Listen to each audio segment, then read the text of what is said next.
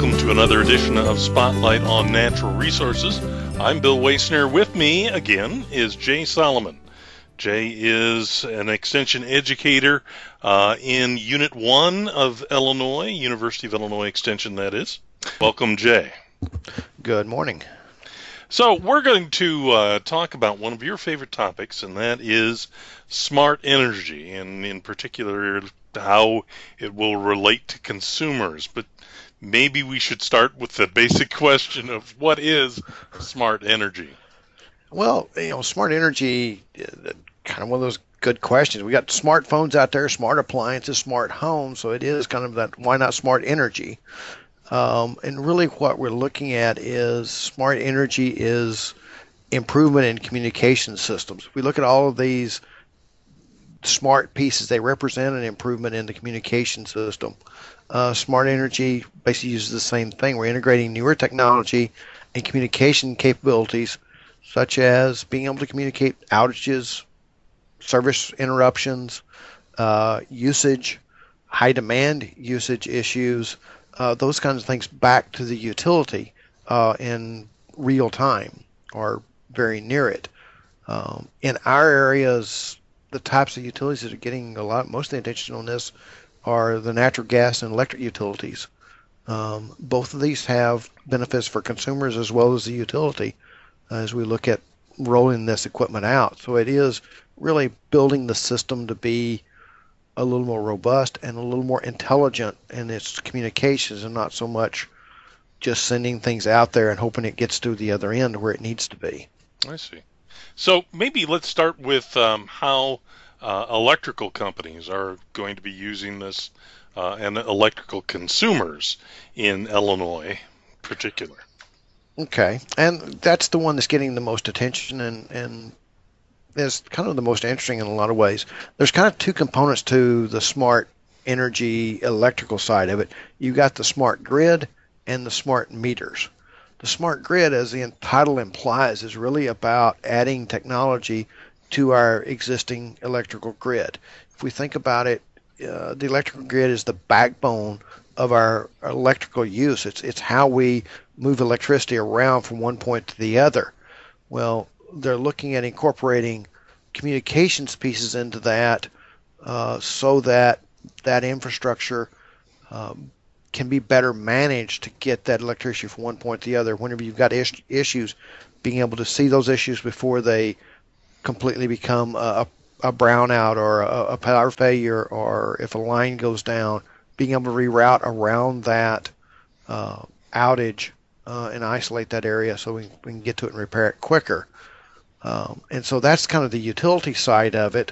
The smart meter is that point of interface between the electric utility and the consumer. It's how you, as the meter implies, and as we've used meters for years, being the piece that how much energy do you actually use.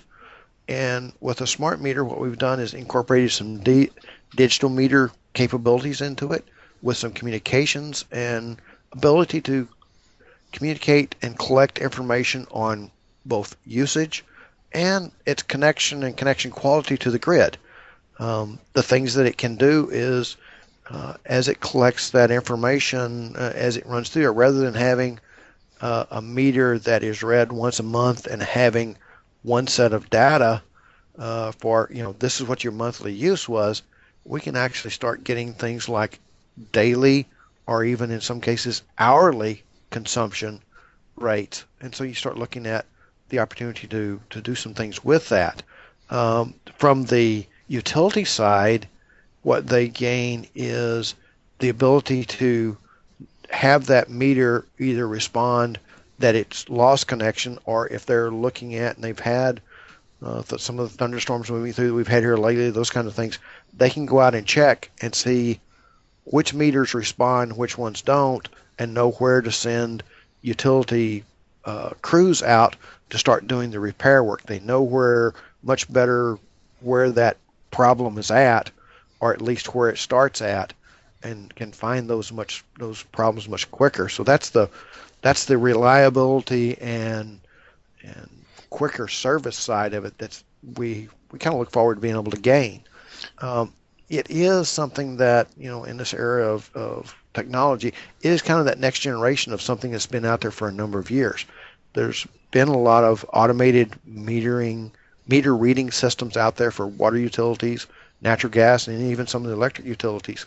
And most of that technology has been where people, somebody had to drive by or walk by, a meter reader came through the neighborhood, and rather than having to actually walk up to the meter and read it, they had a device that picked that up electronically from some distance. Well, now that meter actually communicates back to the utility itself uh, on a on a daily basis in most cases.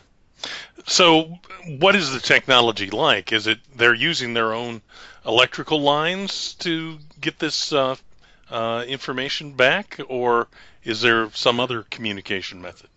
There are a couple of different ways that are being done, and it very much depends on who's setting the system up, which system it is.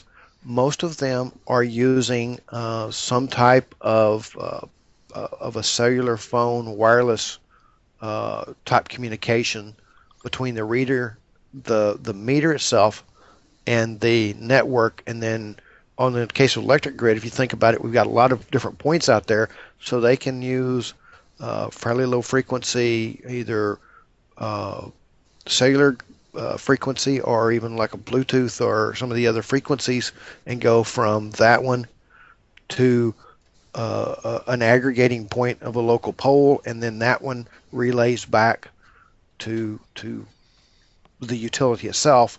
And so you got a, a group of low low intensity uh, relay stations in there. They're electronic. The other one is that some of the electric some of them actually communicate via the the network itself. Um, and so there's two different technologies floating around out there. Okay. So is there anything that the consumer has to do to prepare for this, or do we know what the timelines are? Um, there's not really anything that the consumer needs to do to prepare for this. Um, the timelines on the on the electric side are pretty well are, are, are laid out. Um, a number of the Uh, co-op utilities in the state have already rolled some of this out and, and have the systems out there. Um, and they are integrating new features, new technologies into it, new, new uh, ways to access that information and utilize the information over time, and, and new programs.